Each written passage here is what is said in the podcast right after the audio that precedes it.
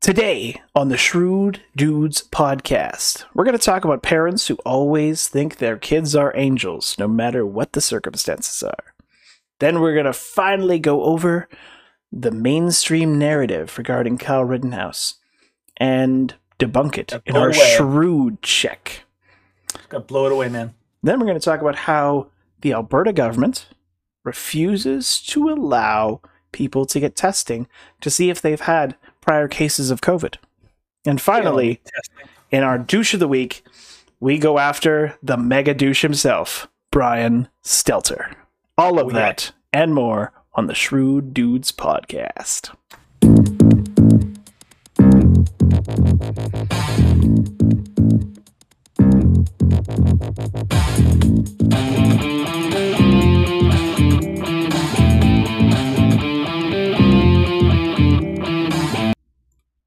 Okay, well, today is a Thursday. It's a Thursday special day. Oh, how Thursday. Are we? Yeah. Good days. Thursday, well, Fridays are very good days because it's the I weekend know. And I like my weekend. Yeah, yeah, but Fridays are nothing compared to our, like, you know, big day where we get to do all the all the things that we've been holding in for a whole week. I guess, sure. It's like, you're like Barney Stinson. You have a very full life. Very full life. Children keep me very, very occupied. Oh, yeah. Yeah. And that's the majority of my focus in pretty much everything. Uh, so. So single focused. But, uh, guy. So singular focused yeah. on being a parent. Uh-huh. Uh-huh yeah. Parents. So, yeah. All he talks about. That's it. It's just mm-hmm. the one, one trick pony. That's all he got. Yeah. Well, sometimes... Sometimes we need to address things. Sometimes we need to address things. But we have quite a few things to talk about today. We well, it's going to be fun, man. Are going to have a regular, regularly length show, probably. We'll see. Never going to happen. you, you aim too high, sir. You aim too high. It's I aim too high to have a regular show. Especially on Thursdays. This is such a ranty day. It's just like, I don't know how we're going to pull it off. But, such a ranty day. But, okay. but it's it's great because we can just jump into this one because this one is such a crazy story. So tell us, uh, tell us what it is, Steven. Well, so this one, as Danny has already said, this one is the rant of the week. And so let's jump right into it. Rant of the week. So this week's rant, this week's rant is about parents. And that Not seems a little odd. That seems a little odd. But specifically, we're going to focus on mom of the mom of the skirt-wielding teen who raped classmate in girls' bathroom, blames victim. Teen. I like yeah, that. I love that. Says he just wanted sex. Oh, but well, we're going to, of course, extend this. Little child. We're going to, of course, extend this to parents who think their children are guiltless and innocent, no matter what the evidence says, because my child, my baby is an angel. He just can't do no wrong. Yeah. I briefly wanted to call them like angel baby, par baby parents, but that didn't make any sense. So we went with this. So this is the story. Call them namby-pamby parents. Namby-pamby parents. So the mother of a convicted teen rapist in Loudoun County has denied her son is transgender and insisted he did not sexually assault anyone. Mm-hmm. In an exclusive interview with Daily Mail, the unnamed mother defended her unnamed fifteen-year-old son, saying he did not rape his victim. Instead, she blamed his male hormones and said the sex between her son and the victim was consensual. Mm. That's that is actually saying, well... It was a rape, but you know, she boys... imagined that. Well, she no, totally she imagined what she's saying, like the no, first, saying, she's saying that the okay. daughter imagined it. That's what she's basically well, saying. She's like, okay. oh, she just totally imagined that it was a rape. That's she just misremembered. Well, she's saying that in the second part, but in the first part, she's actually saying that it was a like, yeah, but boys will be boys. It's like, isn't that funny? You that's can't like say boys will be boys. Thing. Yeah, I know. You can't say boys will be boys when it comes to raping people. When a boy just feels like, you know, like just having sex with a girl, you can't stop it. It's like it's, a freight train. It's, it's just, just a guy it's thing. It's unstoppable. What can yeah. I do? So, of course, this is a tweet from iHypocrite. The picture of the not-trans fifteen-year-old who committed multiple sexual assaults, including in the girls' bathroom in Loudoun County, wearing a kitten choker with rainbow socks and standing in front of an array of L G B T Q flags. Oh, so, it doesn't look like a, of like course a transgender not. At all. Yeah. So the boy, who of course is not named for his juvenile status, was found guilty on October twenty-fifth of sexually assaulting the fifteen-year-old girl inside a bathroom stall for females. Why wouldn't it say just inside the girls' bathroom?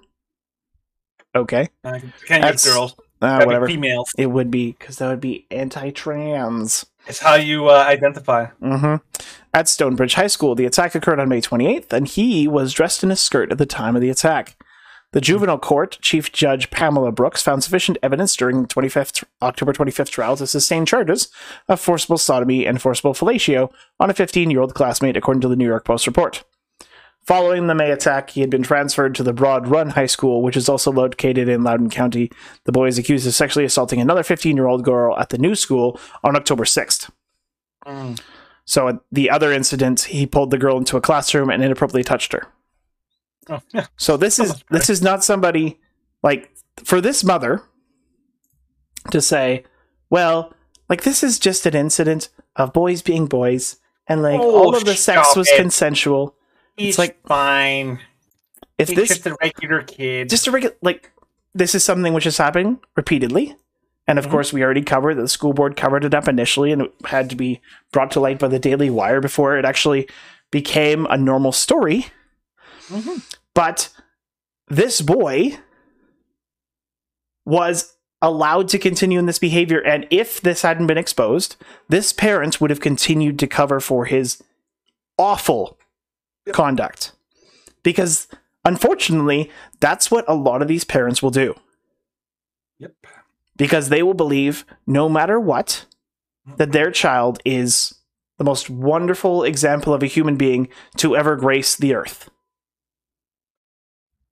Yeah, but I wouldn't be surprised. I wouldn't be surprised at all if this mom was one of those, like, you know, you know, like the what do you call it, Munchausen syndrome, like Munchausen mm-hmm. by proxy. The mom that finds a lot of her identity in, like, you know, in in that her child's, like, you know, disability or something like that. Like, I wouldn't be surprised, because based on a lot of the comments that she made in the in the Daily Wire uh, story, Daily Mail, but yes. um, Daily Mail, um, she basically. was like she she tried very hard to try to suggest that, oh no, he's not transgender, he's just he's just trying to figure himself out, and he's just experimenting with different outfits. And I'm like, yeah, I think in any other circumstance that would be pretty much tantamount to him being transgender. I think because of the, like, let's let's not forget big big, big picture, the entire county or the school board is trying to push a transgender bathroom policy. Mm-hmm.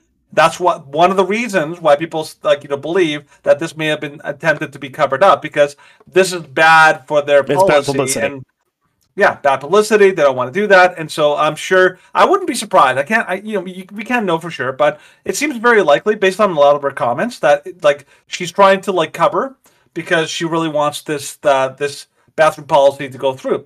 Secondly, this mother talked a lot about how this boy has had so many problems for so many years. He is a boy who's constantly been in trouble, constantly uh, like caused her and her family all sorts of grief, and who's been in counseling and all sorts of things for, for years.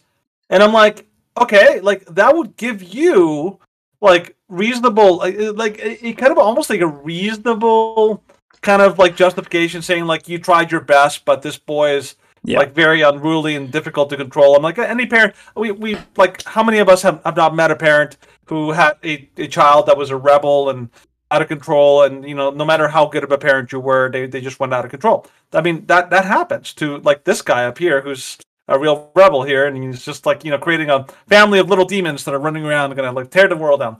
Anyways, but, but, like, the thing, I'm kidding, I'm kidding. Um, but the thing is, like, you know, that, um... So she has like like reasonable reason to be like, yeah, I, I can't control this kid. But it's it's she crossed the line when she's now defending him and even going further into big victim blaming. She's like defending, or she's actually attacking the victims of her, her son's own crimes. It's like that. Uh, what was that story, Stephen? That kid, the black kid who went into a school, shot up like a whole bunch of his uh, classmates, and then the family said, like, oh, he was bullied. And I'm mm-hmm. like, that doesn't that justify doesn't excuse it. The shooting. It doesn't make it okay. And, you know, yeah. I don't know what, you, what else you thought about this. Like, you know, this, I no, think this is No, terrible, like yeah. this, this actually reminds me of a, it's a bit of an odd story, but it is a story from, if you've ever seen the show, Kim's Convenience. yeah. There is an episode, I think it's early on in season one. And there is a woman who is, I think, the girl's professor. And she comes into the convenience store and her son is run- like running around and sp- smacking things over. And the owner, Mister Kim, he's like, no, you stop. You stop now. She's like, oh, Mister Kim, you use the N-word. And he's like, no, I not. I not use N-word. And he's like, I'm not racist. And he's she's like, no, the other N-word. What N-word? We can't say the word no. What you talking? We can't say the word no. You said it again, Mister Kim. You can't say that. And so she's like talking to her kid. She's like, yes, it's good that you are like loud and enthusiastic. Yes, it's good you can like be excitable and jumping around the place. But maybe we should do it another way. And the kid just keeps doing things. And he's like, no, no, no. And he like flicks the kid in the head. She's like, how dare you punish my angel? Like, you're an evil villain. You're a monster. You're like a child abuser. And he's like, no, you're a terrible parent because you refuse to correct the bad behavior of your own child because you want to be your child's buddy. You want to be your child's friend. That's what a lot of this stems from, unfortunately. Like, I would love, it'd be easy to go, if my child was behaving, and be like, it's okay, we'll just give you whatever you want. Like, you can be happy, and you can be my buddy, and we can be best friends forever, and you don't ever have to have a rant or a tantrum. But that's not how real life works, and that's bad parenting, because we have to make sure that we're reinforcing, re- reinforcing, not reinforcing, reinforcing positive behavior, that we are reinforcing the idea that bad behavior has consequences. Amen. Amen. And that we are not going to be saying, my child is always innocent, no matter what the circumstances are, and I'll always turn it against anybody who accuses my child because my flesh and blood, because they're related to me, and I'm this crazy narcissist, that because they're related to me, they're automatically perfect. No, mm-hmm. that is not only an incorrect way of thinking about it in a human sense, it's a terrible way of thinking about it spiritually. Because you have to accept, of course, that we are all fallen human beings, and that as human beings, we have to be told what is right and wrong. It is not yeah. something that is ingrained into us, and if we were just acting naturally, we would be inherently prideful and inherently selfish. Yeah. No, I, I agree. Like, I think that the, the big problem with this whole story is that it, it really demonstrates the... Uh, like one of the few places of actually privilege. She is the mother of what, like, I would portray, like, you know, like she described, like, you know, that her son um, would uh, one day she would, he would wear like a skirt, but then the next day like polo and a hoodie and, you know, t-shirt and all that kind of stuff. I'm like, yeah, just like a girl would, because she would go back and forth between girly outfits and all that. I'm like, it's like she's she's trying suit. to excuse this, yeah, and a pantsuit, like, you know, like you know, like Hillary Clinton, you know, Hillary. but. Uh, But but then she goes even further, and she tries to excuse the bad behavior. I'm like, yes, it's a bit of a touchy situation. Like, the the, the boy and, and the girl have had sex before. They, they've had this kind of on and off, on again, off again relationship. But, like, like let's face it, they're in the bathroom together. And they're like, mm-hmm. oh, we've done it. They've had sex in there before, like what, according to some of the reports. And I'm like, yeah, okay, that's still not okay. That's still mm-hmm. not okay that you're having sex in, in a high school girl's bathroom. bathroom.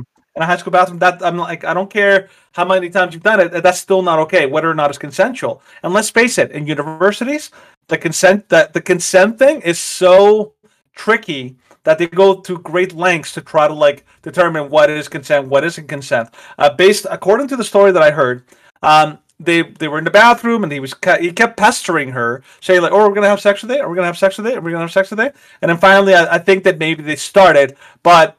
He got very aggressive, and he actually ended up like, uh, like according to her, he he, he started having um, sex with her like, you know, like trying to have sex with normally, but he ended up penetrating her, mm-hmm. uh, like, you know, from behind, anally. And I'm like, that seems kind of like a funny accident, you know, to penetrate somebody accidentally and all that. And then, like, you know, like, it's it's like, how do you, like, you're just like, whoops, just kind of went in the wrong place. And I'm like, no, that seems very intentional. And on top of that, like, forced fellatio, which is basically a forced oral, oral sex. I mean, it it sounds like she's already, like, per- portraying this as a consensual thing that she just changed her mind later. I'm like, no, I don't think so. I think there's, there's a lot more, like, I think that she portrays her son as, like, as like, oh, I'm trying to be nice. I'm trying to be really thoughtful and very caring and all that. I'm like, eh, you know. And and the thing is, like, anytime you anybody anytime anybody has sex, but particularly in a public place, when if the if the girl decides that she doesn't want to, even in the middle of it, you can't just kind of like say like, oh well, she she wanted it and it's all over. I've heard university students that have gotten like their lives ruined because a girl decided halfway through that she's like, oh, I don't feel like doing it anymore. I'm like, I, I get the rules of consent are difficult, but very important here is that this is a huge, huge warning flag, a red flag about why this kind of stuff should never happen. This kind of, like, you know, behavior should never be tolerated. Yeah. And thing, when he did it again to another girl in a different school, when he's already in huge trouble because he had a ankle monitor that mm-hmm. was put on at a new school, and yet he blatantly, flagrantly went and felt touched up another girl. Yep. I'm like, at that point, no. There's no excuse. This guy is like clearly has a pattern behavior, a pattern and, of behavior, and a pattern of violence.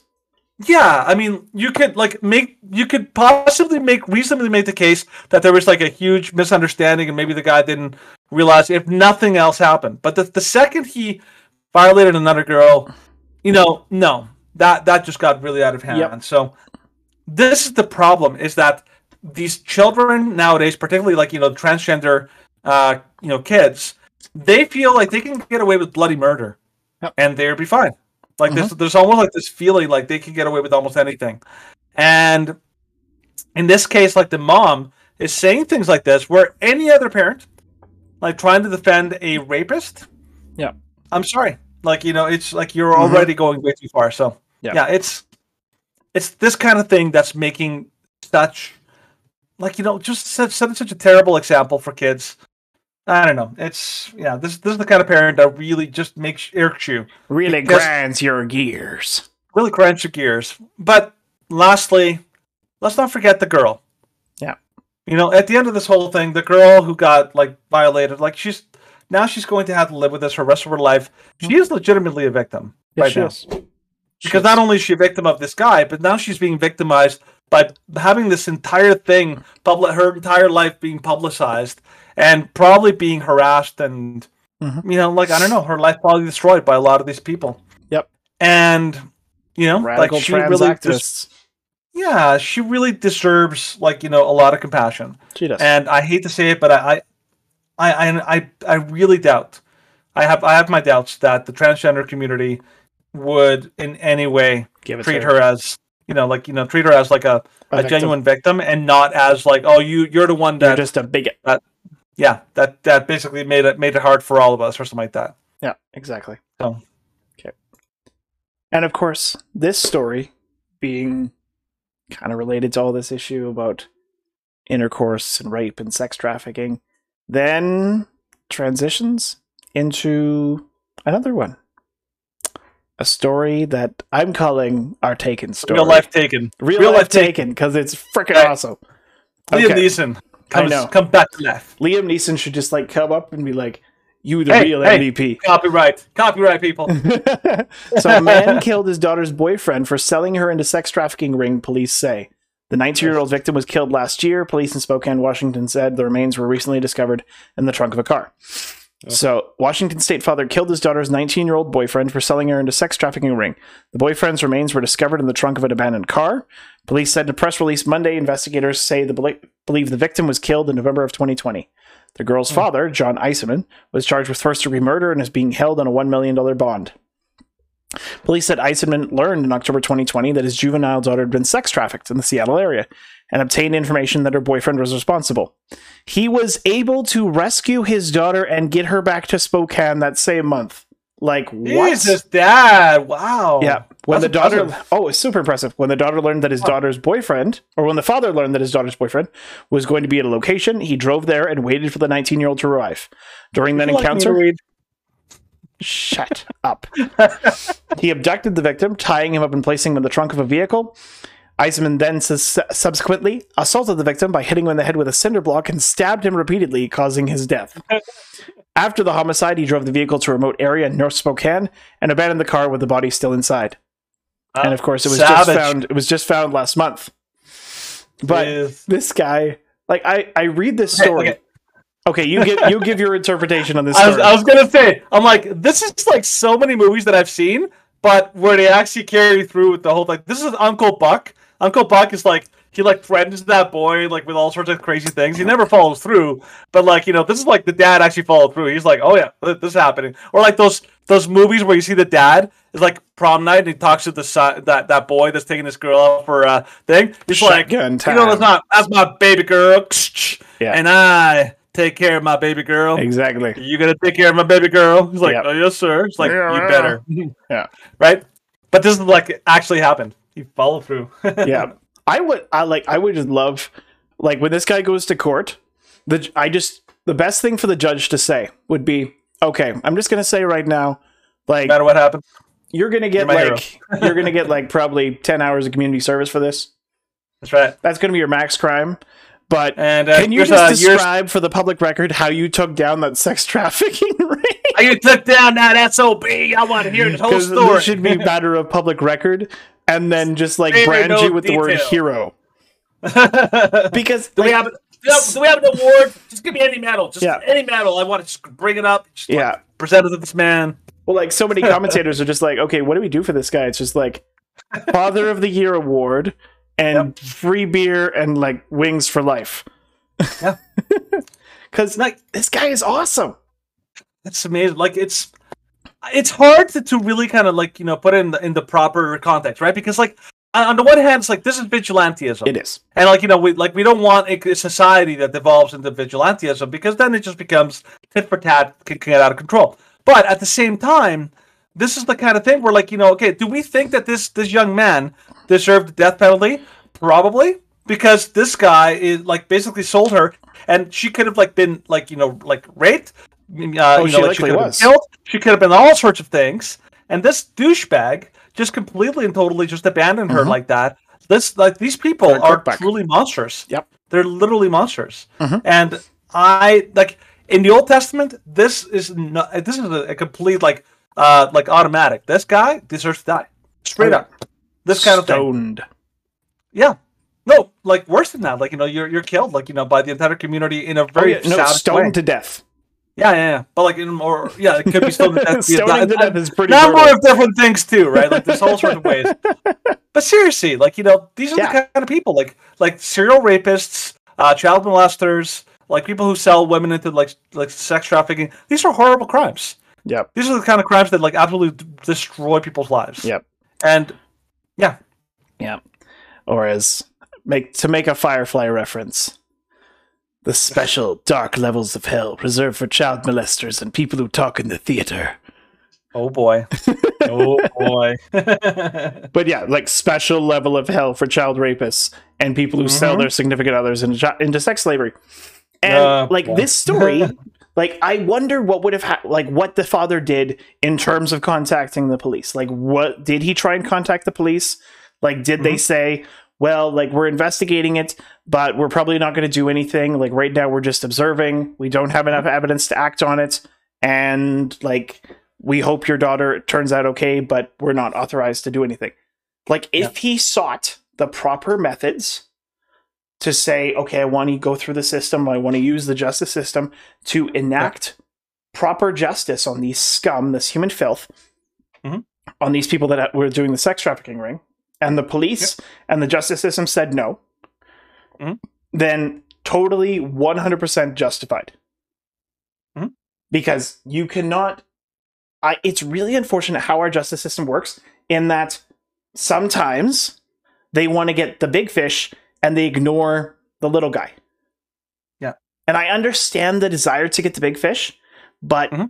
that makes a lot of people suffer along the way. Yeah. And this, yeah, like this it, actually reminds me of a story from last year. And I'll I'll kind of link the name in the description. But there was this there was this guy, and he was an ex-teacher or an ex-public school employee, and he moved into this neighborhood. I think it was in mm-hmm. Nebraska or Ohio. And he noticed that there was a child sex, like a pedophile, who mm-hmm. was living in his area, and he was going to the park and eyeing up kids. Mm-hmm. And he's like, this guy's going to strike again. And he looked up his history, and he's like, he raped a kid, and he molested a kid, and he served two years in jail for that. That sounds like too little. And he's like, that's, and it was like fifteen years apart. And it's like, that's probably the ones we know about. That's probably, there are plenty more victims that didn't, couldn't come forward or weren't yes. able to come forward. And yeah. this guy looks like he's fully willing to strike and hurt kids again. And so he went up, walked up to his front door, put a pillow in front of his face, and shot him in the head seven times. Wow.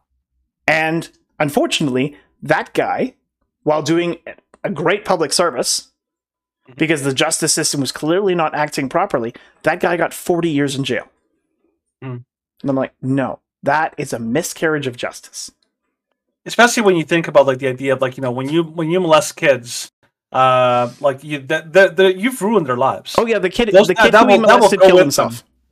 That will go with them for like most of their lives. I know people like even today, like who are like in their thirties, who still struggle with child childhood sexual abuse and like the impact that it had on them. And some of them, like these are these are the lucky ones that did okay. Yeah. Like, you know, the, the the ones, like you said, like the ones that kill themselves or get into drugs or like their entire lives are like completely ruined and all that kind of stuff. It's like, oh, it's like, okay, if they didn't kill them at the moment, but, you know, they died ten years later. Is that still okay? I mean, you know, like that kind of stuff. So, yeah. So, I don't know. I think there's a good context. Like you have like, you have like the, the mom that defends a, like a, a literal, like, you know, uh, abuser and attacker mm-hmm. and a dad who defends an actual victim.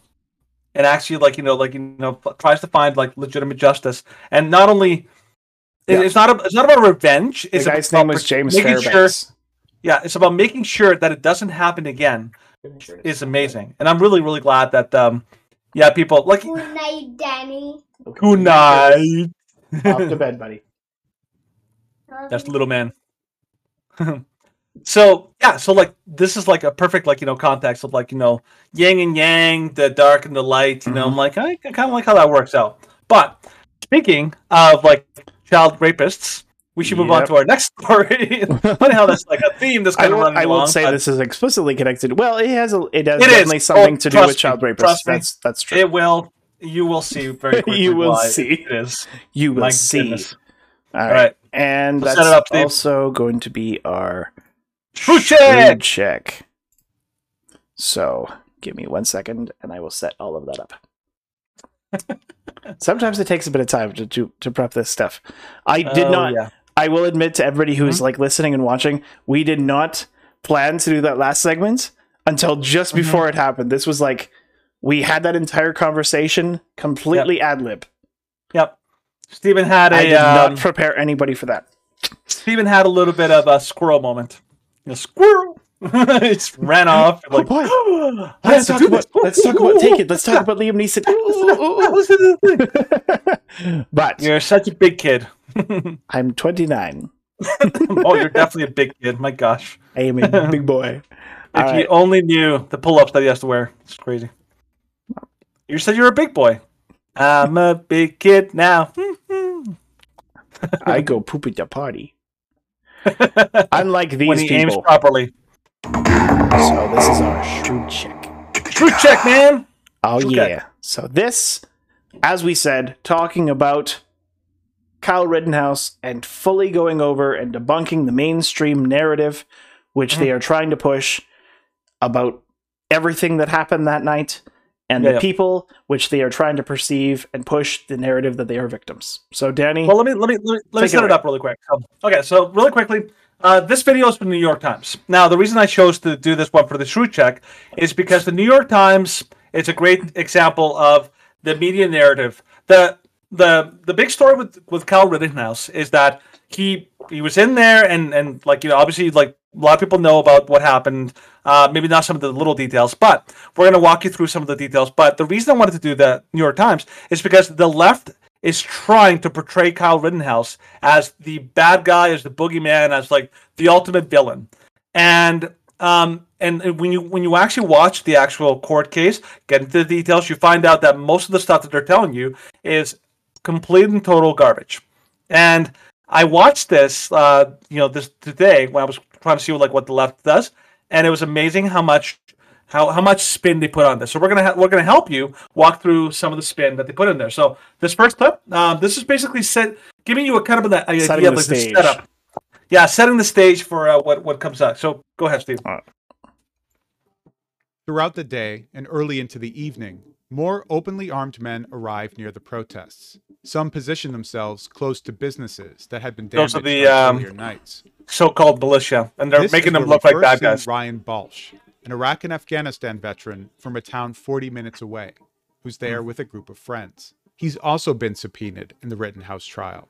I would say what brought me to Kenosha was that I felt like something needed to be done. If law enforcement's not going to try to keep the peace, then somebody else needs to go out there and make sure that that happens.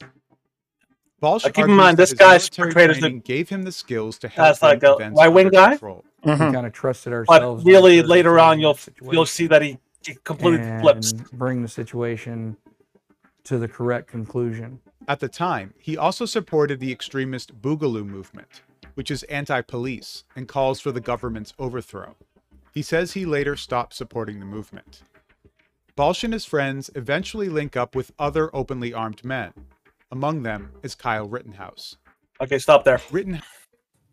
Okay, so um, I want you to kind of like, you know, like there's there's there's a lot more to this video. Obviously, they, they do a lot more. They they kind of show at the very beginning how everything kind of like really ramps up at the uh, at, at the courthouse. There's a lot of like, you know, clashes, and initially the police kind of shoo everyone down south from like the courthouse to where Kyle Rittenhouse is. But look look how they're setting it up. Immediately what they're doing, they're trying to portray Kyle Rittenhouse as one of those gun-happy gun nuts who's there uh, to cause trouble. He's like a troublemaker. He's like, oh, look at this guy. He's bad. He's one of those gun, you know, like people like, you know, out there looking for trouble. Like, you know, mm-hmm. like, and yet they forget that the people who are actually the rioters are the people burning, you know, crap down, are the people like throwing like, you know, like projectiles at people and are beating up anybody around that they don't like, you know, that like, yep. Let's not forget that. So mm-hmm. just Indeed. Keep in mind, they're setting them up. Okay, of course. House is seventeen years old. He's from Illinois and isn't legally allowed to carry a gun in Wisconsin. Balsh That's says he didn't know Rittenhouse or the people he was with, but decided to team up with them anyway. Okay, they stop there. On the level of me and my guy. Okay, so uh, big thing here. There's a lot of lies that, that that the media has told about, like, you know, Kyle Rittenhouse. First of all, they they try to like portray him like he's from Illinois. Okay, now keep in mind he. Like, like where he lives to where this is, it's like it's less so than short. A thirty-minute drive. Like, I drive thirty minutes, like, most days to, to get, get to work. To work. Yep. It's not a it's not a long commute. And for him, this was not a long commute. Secondly, he lives in the area. Or, like, his father lives in the area. He has friends in the area. And most of the things that he does are in the area. He's a lifeguard there. Mm-hmm. And he's very well acquainted with the people at the at the car dealership. So it's not like he's just some out-of-towner that went in the middle of nowhere where he doesn't belong. Like, this is actually kind of his hometown. It's like me, like, you know, traveling or, like, visiting Airdrie, which mm-hmm. is, like, where my buddy lives. I'm like, yeah, like, I go there all the time. Like, I care about that community just as much as Calgary. I'm like, it's not like, and it, even then, I don't even have as many connections to Airdrie as he did, as yep. this guy had to Kenosha. So this is not some out-of-towner, like, that has no business there. He legit- legitimately has a whole bunch of reasons to be there, right? Secondly, he's allowed to carry a gun. Like, a, there's a little bit like a, a gray area about, you know, when and how you're allowed to carry guns. Um, I can't get into that whole thing, but like that, the whole idea that he, they can't carry carry a gun at all, that's not that's not legitimately true. They they try to like kind of like play with the law, but like, you know, he's still within the law, I think. And then finally, the gun, he never transported a gun across state lines. Mm-hmm. Like, the, the media has been trying to say that. They've already debunked that in the court proceedings. So right off the bat, they're trying to, like, you know, make it sound like, you know, Kyle is just there looking for trouble. He's one of those bad militia, you know, like right-wing extremist kind of thing, right? Okay. So from here, Stephen, we can go to like the next uh, the next clip. Um, mm-hmm. And if you notice, we put this in the uh, in the thing.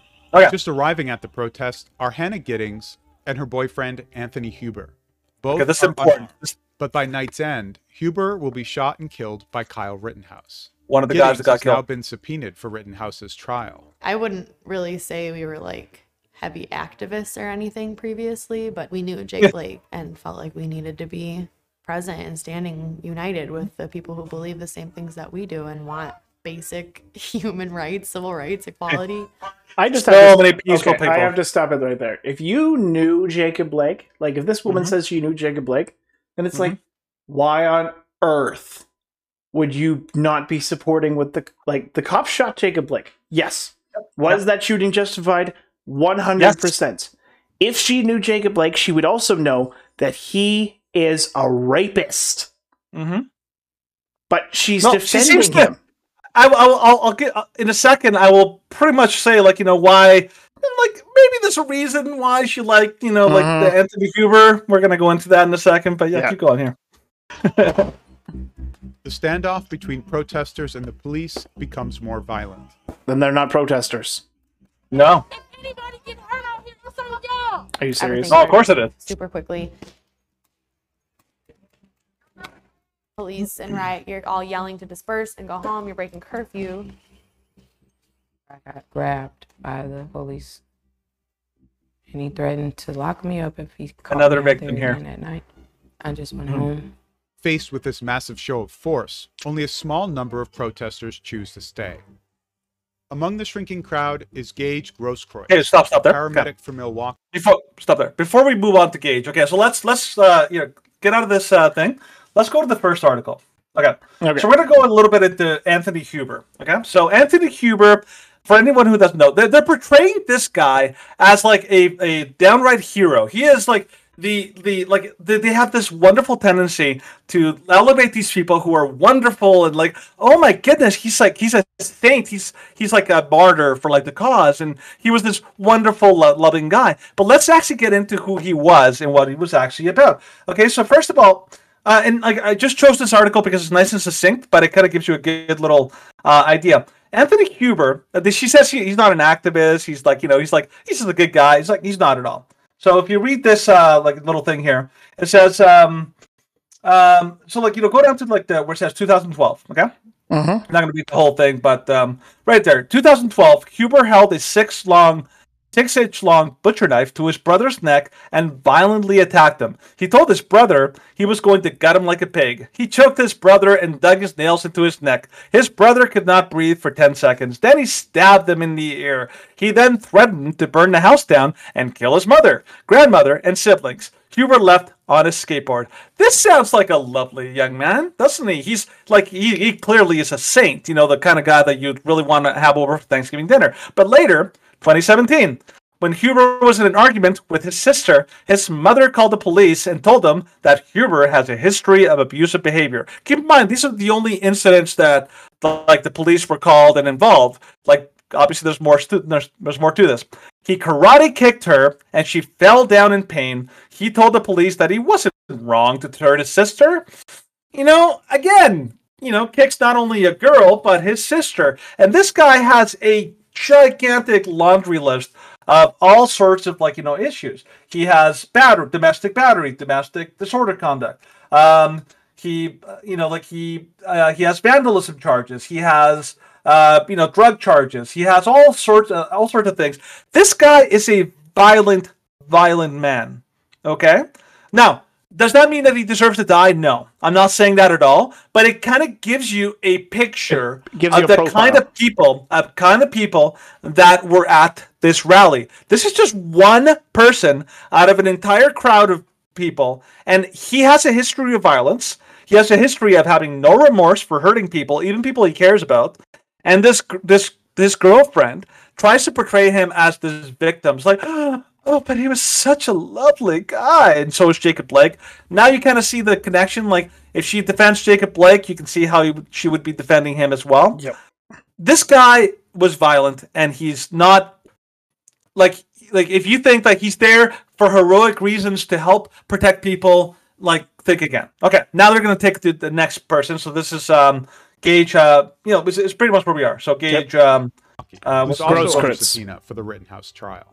When you go into a protest or a march in a meta capacity, you're essentially waiving that luxury to be able to pick a side because, ethically speaking, you know, you're, you're there to treat everybody. Well, like, isn't he actually guy. not a medic? Eh, we'll, we'll kind of go into that a little bit. Nathan but P. Oh. Grosskreutz decided to come armed with a handgun. Because that's my right. Simple as that. He'll later be shot by Kyle Rittenhouse after drawing mm. his gun and trying to stop him. Of course, of course, trying to stop him. Okay, stop there. Okay, let's get into Gaige um, um, Grosskreutz. Grosskreutz, like the most difficult name ever to, to pronounce. Okay, let's let's let's get something straight. This guy is not a hero. Now, I've seen several attempts to try to portray this guy as this saintly guy there to help people. Now, let's compare him to to uh, Kyle, uh, Kyle Rittenhouse. Kyle Rittenhouse was there. He was running around with a fire extinguisher, putting out fires. He was running around trying to help people with his med kit. He, had a first he was running around trying to, like, you know, prevent crime. And he, like, you know, like, whereas this guy, Gaige, was running around Um, actually instigating fights, and he has a terribly uh, checkered uh, past. Okay, so let's go into like some of his um, his past. Um, uh, okay, so let's go back. Let's let's go down to where it says uh, for some reason uh, Grosskreutz has not yet been arrested. Go go a little more. Go a little bit uh, no, further down. down. down. Yeah, uh, it's right where uh, it says. Okay, there we go. Black. You got it? Okay. So let's go into this. So obviously the, the media has portrayed this guy as like the ultimate saint. He's the ultimate martyr. He he was a good Samaritan trying to stop a potential like mass murderer killer kind of thing. But let's let's get rid of that whole idea. So Grosskreutz is no victim. He appeared to race towards Rittenhouse with a gun in his hand. That the, the media didn't want to say that at first, but they eventually they couldn't They could not uh, avoid that uh, little little factoid that kind of came out, okay? Uh, his friend later claimed that Grosskreutz regretted not killing Rittenhouse. His intent to kill Rittenhouse is one thing. May be difficult to prove, but carrying his gun is another thing. Uh, can you go to the uh, Andy Ngo uh, part there, Stephen? On, the on article? The... Yeah, the article. Go down to uh, the uh, the uh, Gaige Grosskreutz uh, right there. Okay, so here's a picture. Andy Ngo uh, showed a picture. A little, little lower. Keep, keep going down. There you go, right there. So this is a, a picture. Andy Ngo showed a picture. This you can't find this because they deleted this this account. But this is a, a picture of, of, of Gaige Gaige's friend at the hospital, and he was visiting Gaige. He obviously had like a big surgery and all that. And he said here, like you know, um, he said that he had one regret that uh, his regret that they didn't kill the kid, that he hesitated to pull out the gun, to pull the trigger before emptying the entire mag into him. All right, so right there, like, and this was like so public. This was so public. Obviously, they, they had to walk this back later. But his own friend said that Gaige confessed to him he wishes he had shot this kid in the head several times. If you think that this guy was there, just had a gun just to protect this uh, his friend, um, no, he he had he had fully murderous intents for this kid. He had no intention of being there like a, as a good Samaritan. No, he wanted to kill this kid. He just he was just looking for his chance. And if you examine the video, you'll see that he basically at first when he sees that he shoots the uh, the other guy, uh, Gaige, um, uh, what's his name, um, uh, and Anthony Huber. When he shoots Anthony Huber, this guy puts his hands up. He's like, whoa, whoa, don't shoot, don't shoot. And so Kyle doesn't shoot him. He, intent- he instead like takes his gun down, pointed away from him, to clear a jam, and then now that he sees his chance, he goes around, tries to like get behind him where he can't see him, and Kyle is much quicker. He like reaches up and shoots him in the in in the act of trying to kill him. If anybody is guilty of attempted murder, this guy is. Mm-hmm. He just didn't get away with it. Yep. This guy was like, you know, guilty. Well, he got away murder. As far as the justice system is concerned. Exactly. But he did get comeuppance in the form of being shot in the arm. No, exactly. Now go back to the article from uh, the, the uh, Gateway Pundit, uh, Stephen, where yep. we were. Okay, so go down a little more uh, where, where the red letters are, right there. Okay. So um, one of the things that the, he said in the video, if you saw, he said that he's like, you know, he's carrying a gun. She's like, oh yeah, it's my right. You know, I have a right to carry a gun. And I'm like, nope, because first of all, um, in order to have like a license in Wisconsin, you have to be twenty-one years of age. In the video, he said like, oh yeah, I have a permit, uh, a concealed carry permit. I've had it for years. He claimed at that time that he was twenty-two. There's no way he could have had it for years. Already, he's a bit of a serial liar. Okay, but more than that, uh, he has. Uh, where is it? Uh, go down a little more. Um, case number uh, twenty sixteen. Uh, all this. So I'll, I'll give you an idea. He was carrying a firearm while he was intoxicated, and he got charged for that. This is the actual crime that he got. Uh, he got, mm-hmm. a, you know, like you know, like he kind of kind of got a certain punishment. But one of the conditions of that, uh, like a plea deal that he did, is that in she in red, um, court ordered no possession or use of controlled substances without a valid prescription, and no dangerous weapons or firearms. So Gaige was at that protest illegally having a, a handgun. Yes, he may. He, I don't know if he did or not. But even if he had a concealed carry permit, he's not allowed to carry a gun. So he's out there with a gun illegally. And just so you know, this guy also has a bit of a dangerous history um, with uh, with the law as well. This guy, where is it? Uh, uh, keep going down. Um, mm-hmm. If you keep going down, you'll see that there's uh, additional things that he's been charged with. Um, you know, guilt. Uh, he got ordinance fi- violations. He got um, all sorts of uh, intoxication kind of pleas. But um, uh, where's the story? I don't know if it's here. Okay. I-, I saw it somewhere else, but essentially this guy has also been, he got charged for uh, prowling, essentially for being in a, a restricted area where police are taking videos and taking pictures, and he's been extremely um, aggressive towards the people that... Um, that he's supposed to, you know, like that, that, that, uh, when he's charged, uh, showing incredible and total disdain for law enforcement. This guy's not a hero. Nope. So I want to make sure you guys know Anthony Huber is no hero. Neither is uh, Gaige um, uh, Grosskreutz. And the worst of all, keep going. Keep going on the video? Uh, yes. Actually, let's go, let's go together. Let's move it on to uh, uh, thirteen thirty. thirteen thirty? Oh yeah, the next, the next, um, Joseph Rosenbaum. One of the militia oh, members the claimed that a police officer told him that the officers were going to push the protesters out of Civic Center Park and that the militia would handle them. I don't believe that for a second. Mm. The police continue pushing protesters further down the road to this intersection near a gas station. Whoa. Yeah, watch out, watch out. They got their guns out. Yeah, so you see like a big altercation at the gas station with a whole bunch of militia and a whole bunch of B L M protesters. Joseph Rosenbaum. Okay, the first pause it there. Kyle Rittenhouse fatally shot. Okay, I just want, I, I noticed this, do my research. If you, okay, that's Rosenbaum right there in the red shirt, but right behind him, literally standing right behind him, guess who that is? That's Anthony Huber. Yep. That's the skateboard guy, the guy that, like, you know, hit the Kyle Rittenhouse in the head. So these two men are the two victims of Kyle Rittenhouse later on. Mm-hmm. I just thought that was interesting that they're both together, and and and also Anthony Huber is also defending uh, Jay Rosenbaum, but mm-hmm. eh, kind of maybe shouldn't. You know, go, go on. Shoots that night. He joins the fight against the armed civilians. Look at this guy. As other protesters tried to stop him. Mm-hmm. Rosenbaum, notice he's very aggressive, hostile, going mental health treatment.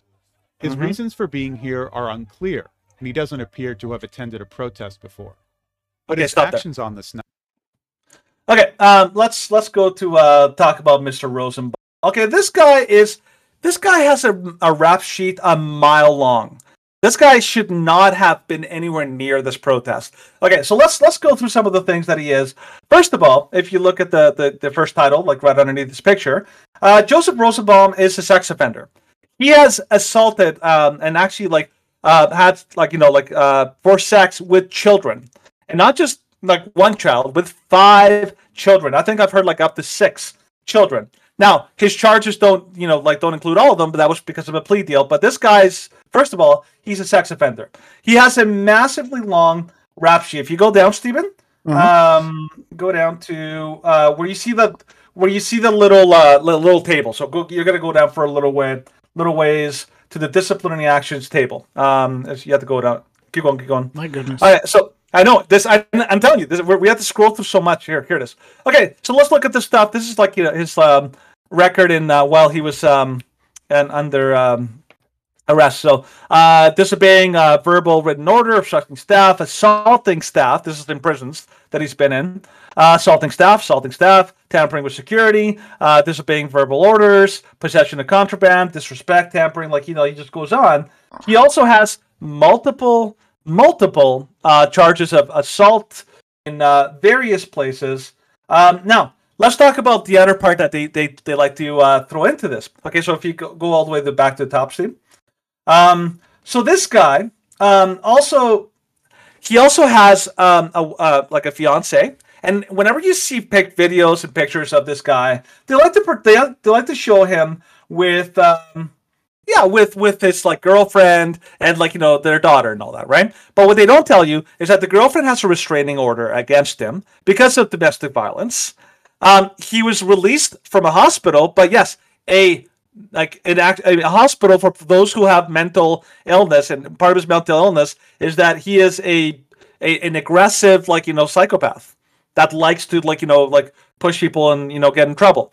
Secondly, he couldn't stay with her, which is why he was at the protest, because of that restraining order. And additionally, they try to portray him as like, oh, he just left the hospital. It's like, no, he left the insane asylum because mm-hmm. he is an unhinged man. And if you watch that, that video like of, of him in that crowd, you don't get a sense of a guy who's just there, maybe just saying a couple things. People have to hold him back. That's how aggressive he is. And that's yeah. how like, and he's even saying, shoot me, shoot me. And he's like, you know, like uh, he's, he's clearly, this guy clearly has a lot of problems and mm-hmm. it's like the, the worst of the worst. Okay. So if we go back to the video, you'll see what actually happens with this guy. Cause this guy is, um, will add to an already volatile situation. At this point, the group of protesters has thinned out. There he is right there. Off he goes. All of this is done. Pretty much in the name of Black Lives Matter. And there is definitely Black people in the crowd, mm-hmm. but there definitely was more white people. The armed mm-hmm. men chalk up any conflict with the protesters to miscommunication. We had some negative interactions, but that was more of a confusion on their part about what we were about. But mm-hmm. many of the protesters feel uncomfortable with the armed presence. They accuse Walsh and others of playing vigilante.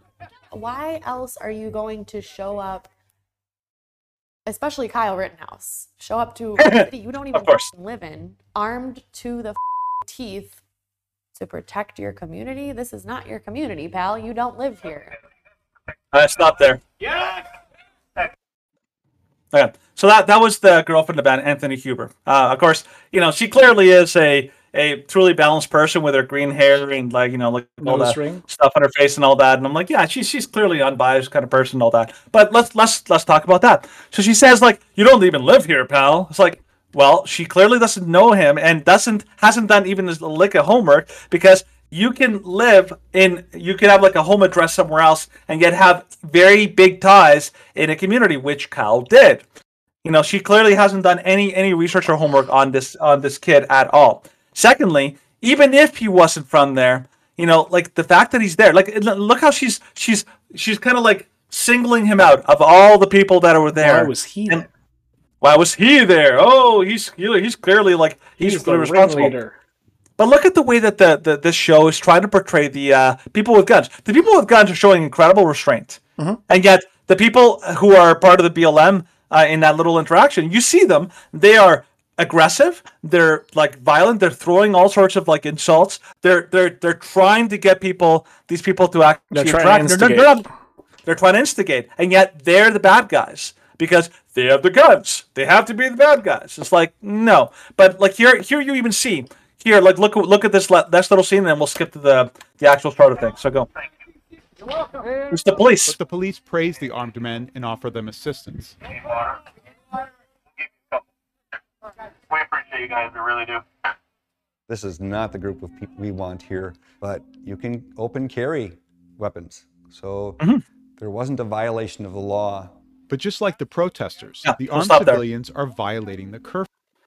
Okay, so here, like again, like the you know he, the the police chief himself says, like, well, they're not breaking any laws because they're allowed to carry weapons. This is actual law in Wisconsin, but they're like, well, they're also violating curfew. Like, so are the thousands of protesters who are not, not only are they violate those protesters violating curfew, they're also setting fire to buildings, setting you know like fire to like you know up uh, to to tires, to car lots, to uh, property. They're throwing things at the police. They're launching projectiles. They're throwing gas bombs. They're throwing everything. Attacking and they're business owners. Attacking business owners. The whole thing. Like it's it's like oh it's like let's just it's like one group has guns, breaking no laws. Except maybe curfew. The other group breaking curfew among many, many other violations. It's uh-huh. it's incredible the the misportrayal here. Okay, yeah. And the B L M one, they are just they're just nice protesters. Okay, yeah. So let's go to the chase begins. That's oh, where okay. the no, chase begins. Yeah, sorry, no, no, sorry, you're right. The armed men appear emboldened by the inaction of the police towards them. Minutes after encountering the officers, Rittenhouse explains to a reporter from the Daily Caller why he thinks he belongs in Kenosha. Our job is to protect this business, and part of my job is also, if there's somebody hurt, I'm running into harm's way. That's why I have my rifle. It's about fifteen minutes until he'll fire his first shot. Okay, stop right there. And we'll, we'll kind of stop. Okay. So, right there, we get the first actual evidence of Kyle Rittenhouse, and what do they do? They're like, it's like, why, you know, he, he tries to justify why he's there. It's like, he has the right to be there. He, yep. he has ties to the community. Like we already covered this. But on top of that, notice how they they, they, they don't they don't show something else, Stephen. What else do they not show about Kyle Rittenhouse? His interactions what are the, earlier um, in the day. Like what? Like helping protesters. Like providing actually like aid? providing medical aid yep. to many people out there in the crowd. Mm-hmm. Like like taking a fire extinguisher and going around putting out fires. Like. You know, providing a, a an actual presence that makes people not want to burn down buildings and not want to cause damage, damage yeah. and havoc, and all that kind of stuff. Like they, they, they completely like you know like completely like, you know go over that, and it portray him as the bad guy. Yeah. He this entire night he never showed a a lick of aggression aggression or any kind of like uh bad you know bad guy vibe and to, towards anybody. Whereas uh-huh. every single other person showed so many signs of aggression. Uh, you see it from Anthony Huber. He was being aggressive. He was yelling at people. He was being like, you know, uh, he was trying to instigate. Uh, like Gaige Grosskreutz, who in, in many instances, he showed that he was being aggressive. And like, um, you know, jo Joshua uh, Rosenbaum. Or Ros Joseph. Joseph. Joseph Rosenbaum, who was the, the most, right? But, but they're the good guys. Yeah. Kyle's the bad guy. He's, he's got a gun. He's a bad guy. Okay. All right, so go to the actual uh, things to stop. Target. Rittenhouse calls a friend, while others are helping Rosenbaum, who's on the ground. Wait, wait, wait. Then oh no, I got the, the I got the wrong wrong, wrong thing. They really are. Uh, go back a little bit before the, where the first shooting happens. Actually, they were going to take advantage. All right, a little more Rosenbaum. Right there. Here. He was fighting with the armed men at the gas station earlier. Rosenbaum now starts chasing Rittenhouse. Okay, now he's being chased by Rosenbaum. Throws a plastic bag that holds his belongings from the hospital. Which I have my doubts because it looks them, like it's going to light up. up. A handgun and fires it. We don't shots. Know why. Then Rosenbaum lunges towards Rittenhouse. Rittenhouse fires got us back four to him. times. Had I been in his shoes, getting chased. And then I heard a gunshot. I can't say that I would have done anything differently. Oh, okay. How about that? Has been hit, falls to the ground. Mm-hmm. There are three more shots from someone else. You know, um, from Rittenhouse. No, someone else. Yeah, from Rittenhouse. Okay, just stop there. Shots fired. So there's a lot of things that they they they lie to you. The, the media lies to you. Not not in this one, but a lot of places. One, they lie about like Kyle shooting first. He did not shoot first. Okay. Kyle, uh, like, obviously someone else shot a gun first, and he's running away. He doesn't know where the gunshot came from. He doesn't know if the guy's shooting at him or if he's shooting somewhere else. He just hears a gunshot behind him. And then he turns around, and he sees this giant guy, Rosenbaum, who was now like lunging. He's he's been chasing him and he's lunging at him. Kyle is showing no aggression. Now, why did Rosenbaum uh, chase him? Because he's pissed that Kyle put out a fire mm-hmm, with the fire extinguisher that he had, and he's pissed about that because he's like, "No, I want to, I want to cause havoc, and you're getting in my way." So there's footage, drone footage, where they show uh, uh, Joseph Rosenbaum hiding behind a car as as Kyle is passing by, and as soon as he sees Kyle, he tries to like sneak around behind him and try to ambush him, but Kyle sees him, and that's when you see that little like you know chase scene, and he chases right after him. Then he throws a bag at him, showing, like, without any doubt, that he is has nothing but contempt. He wants to hurt this kid, and then he like lunges at him. Now they try to say like, "Oh, he went for his gun." I'm like, it doesn't matter because the second he's running at him mm-hmm. with clear intent, he clearly has shown that he wants this. One he wants to hurt this kid. Safety. Yep, and so. What are you going to do? At that point, this guy's running right at you. He's got you in the corner because he's like, now, like, where's Kyle going to run?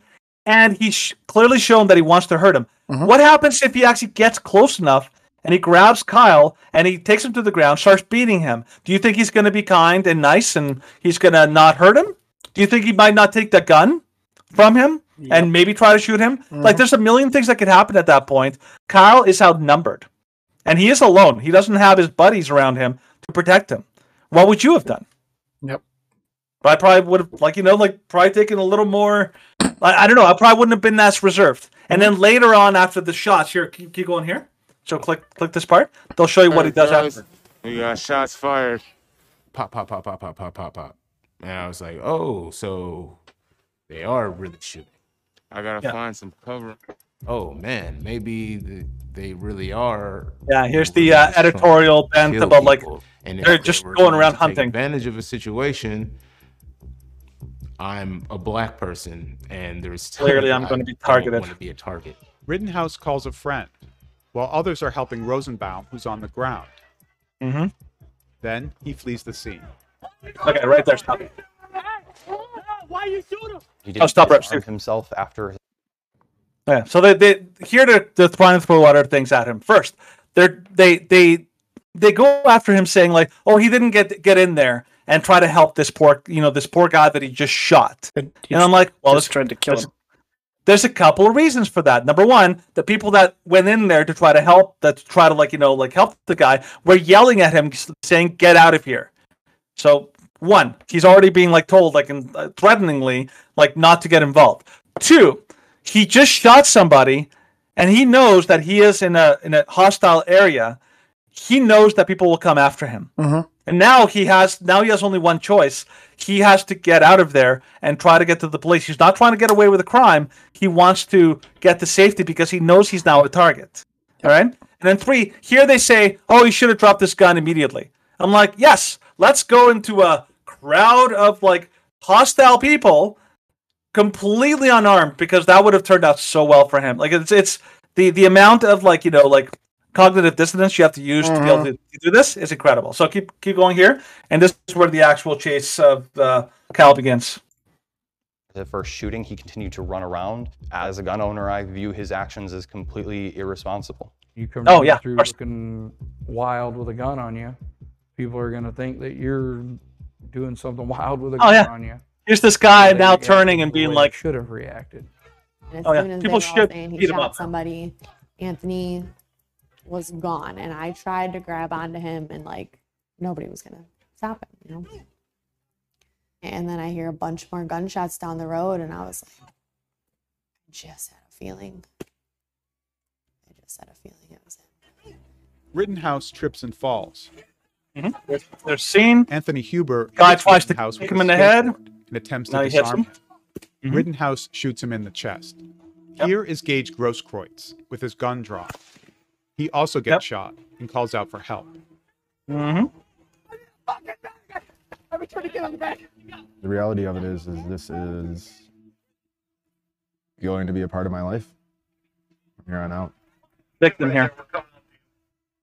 Rittenhouse runs toward police vehicles. Okay, stop, stop here for a second. Raises his hand.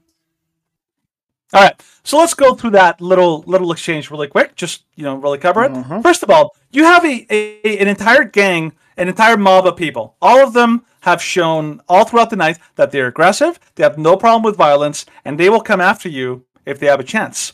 Yeah. The only protection that he had at some points was that he had his group of people around him. Now he's alone, running away. They're all yelling, "Get him!" And Anthony Huber, I don't know if you saw that that little, like, the scene right before, Stephen. Mm-hmm. He's running with his, like, skateboard in hand, yeah, and he's wielding it like a like a giant hammer. Like a he's like, oh, he's like, he's got, oh yeah, he's going to beat the crap out of this this kid. Okay, Anthony Huber has a violent past. Do you think he was going to show any restraint mm-hmm. with uh with uh, Kyle Rittenhouse? No. I don't think so. No. Um, you see another guy that that took a run at him. He swiped at him with, with his hand and smacked him behind the head. Like, I'm surprised that he didn't fall then, but this guy basically went right by him, whacked him right in the head. If you were Kyle, would you think, hmm, I'm sure these people are just trying to, you know, just trying to, like, you know, do a citizen's, uh, a friendly citizen's arrest. No, he had a guy come by, swipe him in the head, another guy that, like, jumped pretty much to stomp on him. And then you have Anthony Huber smack him with this, like, skateboard and then try to grab his gun and pull it away. Mm-hmm. At that point, you think that there's a mob of people that are going to try to kill me. And they, if they have a chance, they probably will. The police are still too far away to help me. All right? Yep. Anthony Hu- Anthony Huber got shot while he was in the attempt of beating the crap yep. of Kyle Rittenhouse. And he got shot for it. That's self-defense. Mm-hmm. And then finally, you have the Mister Victim, Mister Hero, Gaige uh, uh, uh, Grosskreutz, and he comes up, and he's like, whoa, whoa, whoa, whoa, don't shoot, don't shoot, I'm I'm unarmed and all that. And Kyle gives him a chance, comes around, and like we saw before, he had every intention of shooting him in the head. He was going to he was going to execute him point blank. Yep. Point blank. And he thinks he's justified, and he and he's bragging about it afterwards. How he's and now he wants us to believe that he is a like a saint. But look at, at look at look at Kyle. He he had the opportunity to shoot him, like you know he's a good shot, mm-hmm. and he had the opportunity to shoot him, and he shoots him in the arm, yeah, not in the face, not anywhere else. And so he actually tries to spare his life, okay, not like not execute him. So, all right, all right. Those are the last part. Kyle came here and he played cowboy. He played vigilante. He came here mm-hmm. looking for a confrontation, and he found one. No, nobody else was doing that here. He was responsible. I can't tell you. You know, mm. I guess everyone who was there that night holds some level of responsibility. No, nope. no, no, no, no. Nope, not at all. Who is ultimately responsible for the rationale behind why Kyle Rittenhouse was there, behind the, for the rationale behind why all these things were allowed to happen? The decisions mm-hmm. of that man, the police, uh, the police, police chief, the police commissioner, mm-hmm. because he was the one who ultimately decided that during the burning, during the rioting, during the looting, mm-hmm. that the police would not take an active role, that they would take a passive role. Yep. And Kenosha suffered for it. And these yep. people, even though Joseph Rosenbaum and Grosskreutz. Anthony Huber and Grosskreutz. Yep. And these people are villains. Yeah. But they did not have to die. They probably would have been sent to prison for their actions. Mm-hmm. But because of the inaction, because of the inability of the police to act, they were di- they died. Do you think any of those three people, Stephen, would have shown any restraint if he, if they had the uh, if they if they got the upper hand on Kyle? Oh, of do you think not. that jo- ba- based on what you know about Joseph uh, Rosenbaum, do you think he would have shown restraint if he would have gone on top of him? Joseph Joseph would have probably t- tried to take his A R fifteen and shoot some of the other militias, or he might have just beat the crap out of Kyle because he showed like oh. literal aggression towards him. Well, but he, he was show- he was no showing problem. aggressive de- aggression to everybody. Everybody, like everybody, people have to hold him back.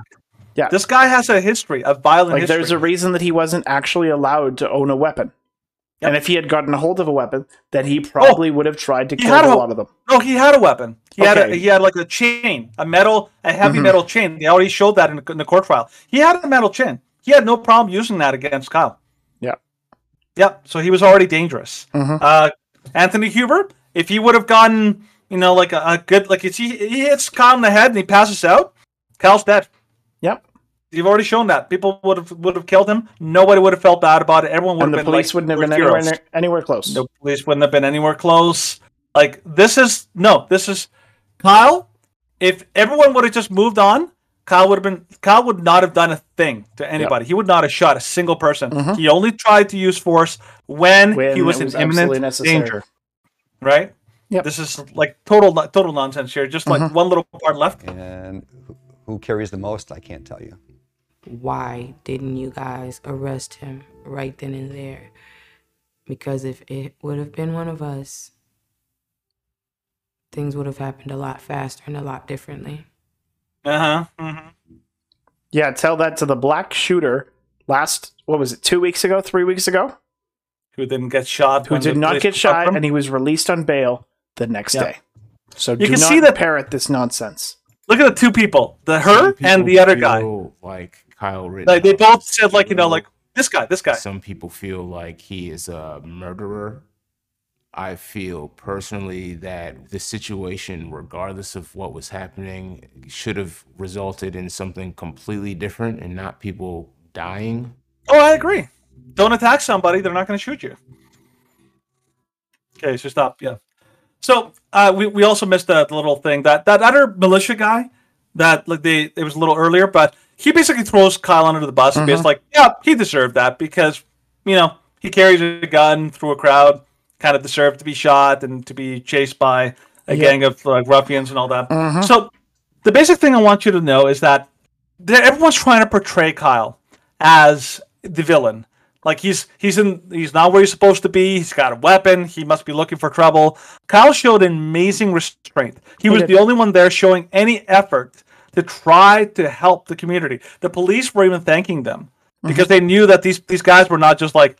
Like, you know, like people looking for blood, they're trying to protect a place when the police can't actually, like, you know, act. If anybody's responsible for what happened to Kyle, like you said, it's the police who mm-hmm. can't be there and stop these well, the, it's, mad riders. I wouldn't say it's the police.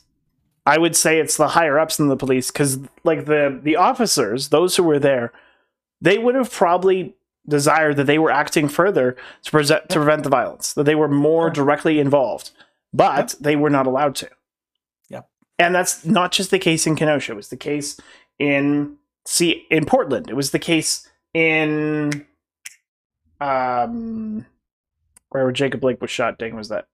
Um, oh, I don't know where that is. I forget the name of it. It's in Wisconsin, yeah. Yeah, it was also in Wisconsin. So, mm-hmm. Madison? No, it wasn't Madison. Okay, well, anyways, it was in Wisconsin. Yeah, it was somewhere around there, but mm-hmm. and. Like, the fact that the police had been told for months after the shooting, after, like, the, the death of George Floyd, the death of Jacob Blake, the death of, um,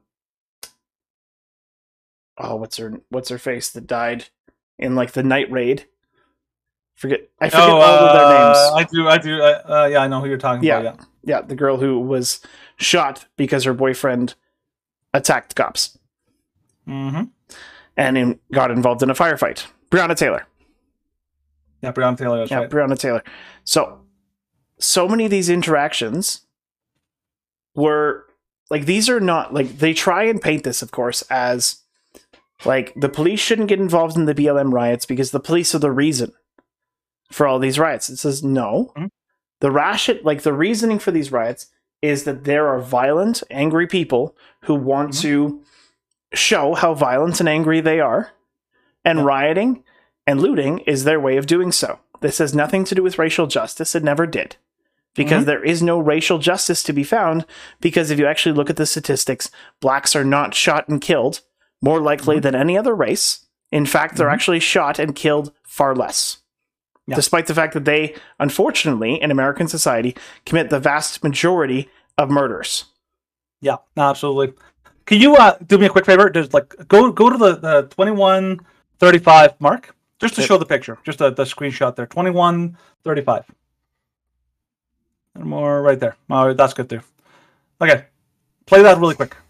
He was twenty-six. He had like, it's just like brutally cruel and unfair how that can so be snatched away like that by anybody who feels like it. that there, yeah. So, here's the girlfriend, Anthony Huber. And this is this basically portrays the entire thing. These three guys who were shot are the victims. Mm-hmm. These three guys, all of, all of whom have violent pasts, have hurt and like like literally like damaged like countless lives just mm-hmm. themselves. Yeah. They're the victims. They're of the course. heroes. They're the ones that deserve the statues. And they're the ones that you should feel sorry for. Kyle is the big, big bad wolf that came into town to hurt everybody. And it's it, it could not be further from the truth. I, I hate to say it. I do feel bad. Like, she did lose someone she loves, which I sympathize. But she she was, like, date, it sounds like they were dating. She was dating a guy who had no qualms about hurting people. And who had absolutely no problem if Kyle Rittenhouse had died that night, he would have been she like, been oh yeah, she probably would have been celebrating. They would have been standing there. Remember, there was a guy in Seattle, I think it was Seattle, Stephen, yep. that uh, they found out he was... Um, Portland. Uh, when yeah, they found and, out he was a Trump supporter, and they said, hey, we got yep. a Trumper over here, and shot him in the head. And they shot him in the head. And they celebrated And they immediately. celebrated. Yep. You think these people wouldn't have celebrated if Kyle Rittenhouse had died, and wouldn't have felt like, we, we did a good thing? We oh, executed I'm sure, a guy in cold like, I am virtually one hundred percent certain that if they had gone and if they had attacked and shot the militia members and yep. killed them, they yep. would have celebrated saying, we killed the racists, we have done a good yep. deed this night. Yeah. That's how these people view anybody who opposes them politically. Yep. They're better off dead, because as mm-hmm. soon as you oppose me politically, you are equivalent in name and in virtue to a Nazi. Yeah. And then every single person, every protester you see here, all the B L M people, every all the way through, they were portrayed as peaceful, loving, good people. This yeah. is what they're doing to you. So that that's what they're doing. Basically what I want the show. Yeah. Yeah. So that's what the that's, left is doing. And that's now we got Yeah, that is the shrewd check. Now we got to quickly move on to what the Alberta government is doing, because this is a story that just came to our attention a few hours ago, and this is really crazy stuff. Mm-hmm. So this is from Rebel News. Alberta government overrules doctor refuses COVID antibody testing to prove man had COVID. Early in the year, an illness ripped through the Byfield home. Dad Vince, his four kids, his wife were all sick, some worse than others. In fact, the illness was worse the older the afflicted Byfield was. Hmm, that is all except for Grandpa Ted. Grandpa Ted is ninety-three and has been double vaccinated against COVID. Naturally, the Byfields were all but certain they had COVID. Vince just needed a doctor to confirm it. It was something Vince and his family wanted to know before they made the decision to be vaccinated, since a recent Israeli study had, of course, shown that natural immunity to COVID, the kind you get when you contract an illness, is stronger and more resilient than the vaccine kind. Vince's doctor ordered the serological test, an antibody for COVID nineteen antibodies, and Vince went off to the local private lab. That's where things got weird. The Alberta government... The Alberta government lab stepped in and put a stop to the test. They overruled Vince's doctor without ever knowing why the doctor had ordered it. But Vince was determined to know his medical information, and he paid out of pocket to send his blood to the Mayo Clinic, and sure enough, he had had COVID at some point. We reached out wow.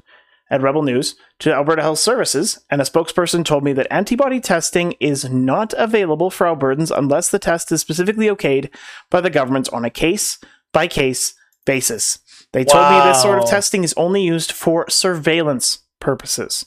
Why does the wow. government not want us to know and to have this information? Why isn't this policy of denying serological COVID antibody testing being conveyed to the public and doctors?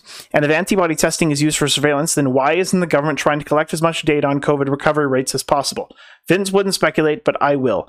The government does not want Albertans to know just how many of us have had the virus and recovered. It would throw a wrench into the vaccine passport system if we knew how many of us had greater immunity than what the vaccines provide. It would end discrimination wow. and bullying and the strong arming of unwilling people into getting the vaccine they don't want if the p- public really know that they did not need it. Yep. This is like...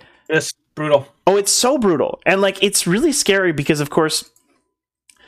The stuff in which the Alberta government, the stuff in which Alberta Health Services is doing to the Albertan people, the fact that they will not let us use the treatment of choice, the preferred treatment that has been used around the world and saved probably at least several hundred thousand lives, perhaps over a couple million in the world. Ivermectin, we've talked about this many, many times. But the Alberta government, the Canadian government, refuses to let anybody use it. And if you use it on any of your patients, then, of course, you are punished and you are threatened with your doctor's license and your medical license being taken away. Yep. And then, of and course... if you go to the hospital, they'll try to kill you. Yeah. Like, the, literally. Oh yeah, they, they will, will try to kill you because they will they will do everything in their power to, like, maintain you, help you to stay mm-hmm. sick until you die. Yes. I mean, your only chance is, like, you know, that your body might fight it off by itself. Yes. That's pretty much your only chance. Yeah. And then, of course, we're also talking about a system which deliberately falsified their percentage of people that have been vaccinated. We just talked about this last week, how they mm-hmm. removed twenty-six thousand employees from the rolls to make it look like their vaccine were rate, their vaccine rates were thirty percent higher than they were. Trust the experts, Stephen. Come on. Yeah. Trust the experts. They also... Like, they've also falsified the numbers of I C U numbers. They've also falsified, they falsified so much, and they yeah. will not reveal to us what the P C R testing cycle threshold is. Oh, Alberta you don't need to know that. Health that, that Services just... is a corrupt, evil mm-hmm. establishment. Like, this, at this point, I wasn't willing to accept this for the longest time because, like, I know people who work there. I worked there myself. It wasn't terrible when I worked there, but mm-hmm. I'm sure there were things going on that I couldn't understand. Nowadays, you look at what's happening in Alberta Health Services, you look at what's happening in regards to public health and these mandates within the bureaucracy that is Alberta Health. And you cannot look at this and say that this is an organization that is dedicated to helping Albertans. No. You can't. No. And you know why you can do that? Because uh, the College of uh, Physicians here in Alberta is throwing out, like, you know, letters, uh, warning letters to doctors who speak out against their uh, their mandates, almost like a head, like a like a mafia boss throws out like a warning to uh, his people, saying like, if you talk about my family, I will send someone to your house, and I, I will make sure that they break your legs, and then they break your dog's legs, and they break your kid's legs, and then they kill you. You know, just after they had their fun. You know, like that kind of craziness, right? If then, I ever want to be sad, people... I'll ask you to try and speak Italian. and then, horrible. and then you have people, and then you have people like uh, that um, go to school online, and then they're told that their school is going to force them to get the vaccine, even though they're online. That doesn't sound yeah. si- health or scientific. And then you have the the government of Canada saying that they want to deny you E I benefits if you can't get a job, even though you're entitled to those benefits because you paid into them. Even though you're entitled to, like, if you can't work. You like you know that this isn't even a health thing. This is we want to punish you for not for doing not going along. What we told you. That E I thing isn't even you can't even justify that, like, logically, health-wise, or scientifically. Why would you deny people E I? Because you want to punish them and you want to take away any chance for them to have anything but the vaccine. This is control. This is tyranny. Mm-hmm. And so, it is. yeah, everything that the government is doing is evil, which is why we just don't support our government right now. Nope. They're not in any way. Uh, they, they don't deserve the trust, and they're acting like absolute villains. So, they are. Don't trust them. Don't trust they're bad. them. They're bad. And mm-hmm. at this point, like, I a bit of a f- note for the future. Like, we know that the Alberta election is coming up in a couple years. We know that the, the byline will be, it's like, well, we know we messed up as the U C P, but you can't vote the N D P again. Well, yeah. there is an alternative. It's a much better alternative, and that's called the Wild Rose Independence Party of Alberta. I've mm-hmm. already sort of announced this, uh, sort of announced this, but I am going to be running for the Wild Rose oh. Independence Party. Oh. I don't know what riding I'm going to be because I don't know where I'm going to be living in the next year because I know I'm going to be moving. But in my riding, I will run as the representative for the Wild Rose Independence Party because the yeah. U C P has an unacceptable level of bureaucracy and corruption, and they are not conservative. Let's even actually my boss, have conservatives even my in boss Alberta is admitting again. That now. That's that's quite the that uh, is a big ad- that leap. is a big leap. My boss is super like you know go oh, yeah. with the government, and he's like, you know, I think you're right, Danny. You know, I think the government is uh, very bad. Yeah, very bad. I, very I, bad. I think you're right. I'm like, yeah, yeah you, you are. Speaking also of people that are very bad, let's talk very about bad. our douche of the week. Douche of the week. And of course, this week's douche of the week is one of the biggest douches of all. Let's talk about Brian Stelter, So this is a segment, just because it's easy to find the line. This is a segment from the Michael Knowles show, and it's highlighting what Brian Stelter says would happen if the right-wingers were allowed unbridled access and control, not to society, but just if we don't shut them down and censor them.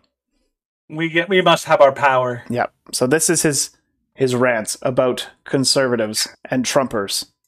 Oh, yeah. Good old Brian Stelter. Common ground erodes, largely because there's no common media ground anymore. It's as if America's been swallowed up by QAnon conspiracy theories. Oh, yes. Freedom of That's expression well. feels trampled, muffled. And remember, as all of this is happening, as democracy deteriorates... I know, you're laughing because... C N N, just, C N N said that? C N N says C N N's freedom of expression saying, feels trampled. Oh, we can't say things. Oh, no. It's like, oh, yeah. right, because you've been, like, censoring every freaking yeah. thing for, like, well, yeah, like, a year. Brian Stelter constantly calls for people he, he disagrees with, and he's like, well, these voices of misinformation should be... should be they should not have the reach that they have. They should have limited reach because they are parroting lies and misinformation and deceit and QAnon conspiracy theories. Oh yeah. Just yeah. because they disagree with you does not mean that they are automatically A, lies, B, conspiracy yeah. theories, or yeah. C, dangerous. Yeah, exactly. So let's continue. Like, why are we so divided? It's like mm-hmm. as I call you a conspiracy QAnon yeah. theorists. Mm-hmm. Yeah, that's not the vision. In twenty twenty-four, Trump's enablers claim they are the ones protecting democracy. They think, or at least they pretend, that they are upholding the Declaration of Independence. They cloak oh, yeah, their yeah. autocratic actions in the language of the Founding Fathers. They claim mm-hmm. to be the most patriotic Americans of them all. And this narrative is advanced twenty-four hours a day by the A B C, the apps, the broadcasters, and the commentators who justify stomping all over the Constitution as an attempt to save it. The country is on I'm pins and needles. I'm mad because I don't have unlimited landlords power. Landlords board up downtown mm-hmm. windows. Mm-hmm. Maybe looting I wonder starts. Why. Shooting starts. By who? I'm not saying that all of this will happen, but I'm saying it could. We know yeah. it could happen because it has You'll all happened happen. before. Almost everything I have described has already happened. By whom? Yeah. No, that's that's the thing that he does not cover because, of course, if you actually say... and go over who this, who did all these things, who looted, mm. who shooted, who mm. rioted. That's the left. This is one like of these he, things is not like the other. He's one consistently blaming the right for something in which the left is well known at this point for doing. Almost like experts, you think? Oh, they are. And of course, like he's saying, it's like, well, like the the right is trampling on the Constitution. The Constitution defends free speech. You do not want your intellectual opponents to have free speech because mm. you want to silence them because you cannot debate. All of your arguments are either racism, misinformation, or it's Trump's fault because yeah. that's what it's the left not- does. Yeah, yeah. He's like, he's like, oh, you're you're trampling on the Constitution. Wait, what do Democrats do with the Constitution? They hate the First Amendment, which is like freedom of religion. They hate the, the uh, freedom of association. They hate the freedom of, you know, care, open carry, you know, uh-huh. being able to have guns. They hate the freedom of movement, you know, which they've done with the vaccine mandates. They like, it's like, hmm, you know, what's the score again? Uh, oh, yeah, a billion to one. Like, yeah. I'm not saying that the Republicans or conservatives don't have any any faults, but like, eh, a it's not bit comparable. Here. Not even close. It's not comparable. Like we were talking earlier, and we were thinking about making it into a story, but we didn't. Talking about how, in the aftermath of Glenn of Youngkin winning in Virginia, yeah, about how the left was like, this is just because whites cannot handle yeah. that th- that blacks and other societies are becoming more prominent in America. I'm like, this has or nothing to do. They don't want to talk about race. With, oh yeah, they don't want to talk about race. They don't want to address critical race theory. Uh, and then they always ask, which doesn't exist. The Delta variant of Trumpism. Exactly. That's exactly what they said. The Delta variant yeah. of Trumpism. Trump, oh, so bad. Like they keep using Trump as the big baddie. That's yep. that's the hilarious thing. It's just like Trump, Trump is the syndrome. ultimate evil. It is. But it's like Trump's gone. Trump is not yeah. in office, and yet you continue to try and reference him. Because twenty twenty-four, twenty twenty-four, twenty twenty-four. I don't want Trump to be. I don't want Trump to be yeah. twenty twenty-four. I want yeah. DeSantis or Cruz in twenty twenty-four. No, it's going to be Trump. Trump. Trump. It's Trump, likely going to be Trump, but I don't want Trump, it to be Trump. Trump. Trump. Trump. I, although if he if he does go in twenty twenty-four, then I'm just like, I'm kind of glad he's not on Twitter. Because that would. But he's going to have his own social media thing. So I know, but it won't be as pro- it won't be nearly as prominent as Twitter. Well, you know, just take take the good with the bad, right? Yep. But mm-hmm. like, even if Trump came back in twenty twenty-four, Trump is not the ultimate evil. He was oh, never the ultimate close. evil, but the left always close. has to have a scapegoat because yeah. it's not their fault. It's okay. not them that's the problem. It's the right. Mm-hmm. It's the conservatives. It's, well, they're like the Nazis. Well, they're like the fascists. They're like, and like sometimes they even try to compare conservatives to communists. Yep. They did that the other day. That's so funny. No, it wasn't the other day. I remember like back when we were to, talking about the the freedom rallies and doing yeah. interviews at the freedom rallies. They tried to accuse us of being communists.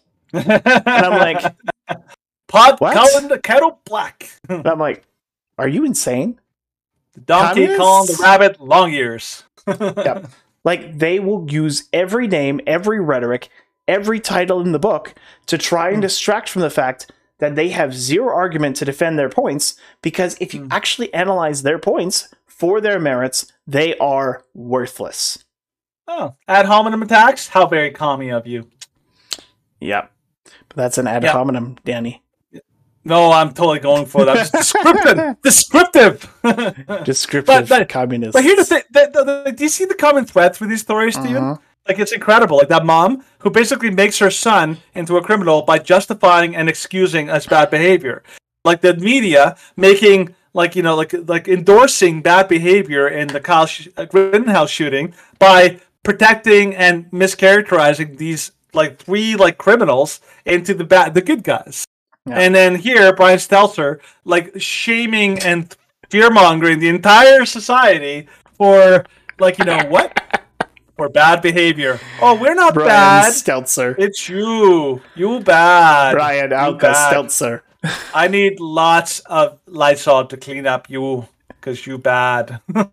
Like, oh my goodness, these people are real. Like, they're like spoiled brats that never got spanked. Seriously, like every one of them. That'll probably we can have that as the the title for the show: spoiled brats who never got spanked.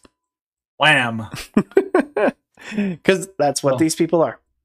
And then when they do get spanked, it's whining and complaining, and it's victim. I am the victim, even though I was clearly in the wrong.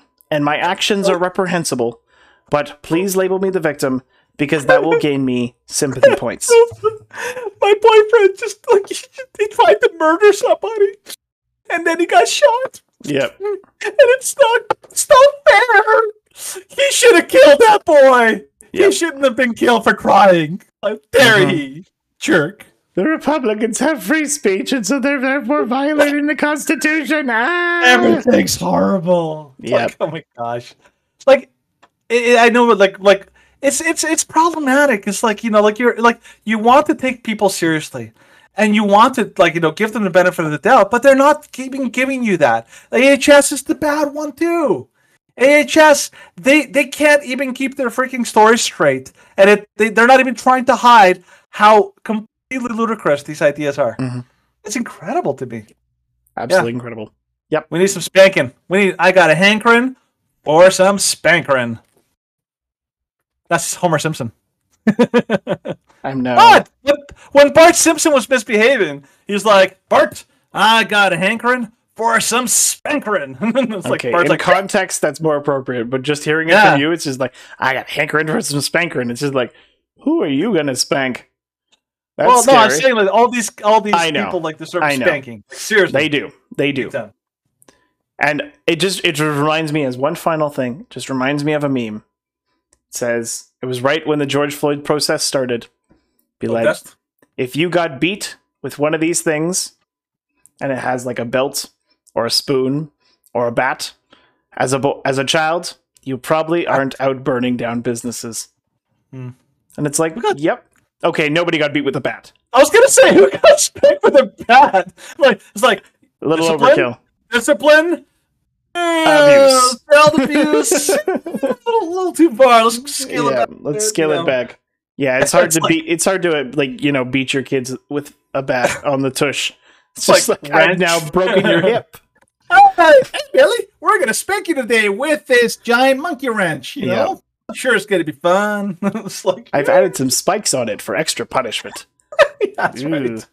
Uh, Things that's got right. real yeah. dark there, but it was more humorous than depressing. So that's a new oh, way to boy. end the show. That, oh boy. Yes. Oh boy. That will that's be right. the end that's of today's right. episode. We've gone on for an hour and thirty-four minutes, mm. and that's how we're hey, going to regular finish. Time. I know it is at the regular time because we kind of had to at the end. Run, run, run, run, run. Yep. Somebody had that. Somebody just had to add their little squirrel story. So, uh, but I want uh, uh, squirrel story, uh, uh, Taken story, Taken. That's story. right. The Taken story. Well, it was a good story. I'll give you that. Uh, it was it great. Was it was, was definitely a nice little counterbalance. To that counterbalance to the children need to be spanked. But enough about childing. So if you want to contact us in any ways, you can send us an email. You can yes, send you. us a message on Facebook, on Twitter, on any of our social media platforms. You can also comment mm-hmm. on all of our video sharing services. Yeah. I have not looked into locals yet.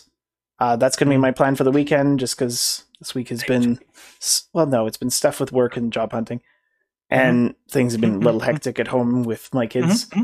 Really enjoying drawing on the walls. Mm, okay. Yeah. yeah. Yes. So that's been a lot of right. stop mm-hmm. yelling, stop drawing on the walls. Mm-hmm. Yes. Mm. Shut up. okay. Okay. If you could take one thing away from the Shrewd Dudes podcast, let it be that you should. Why be rude when dude. you can be shrewd? Dude, dude. Okay, I need to like interject here because she keeps trying to find a way to say that, and I'm like, no, that doesn't work. You know. Like, you know, this uh, say it like this. This is the Shrewd Dudes signing off telling you, why be rude when you can be shrewd? Okay, that does work. Right? All right. Okay, it's a good send-off. It's a good send-off. Thank you. Thank you. All right. We will see you all on Tuesday for Tuesday Newsday. Until then, Tuesday, Newsday. Have a great weekend, everybody. And as always, God bless.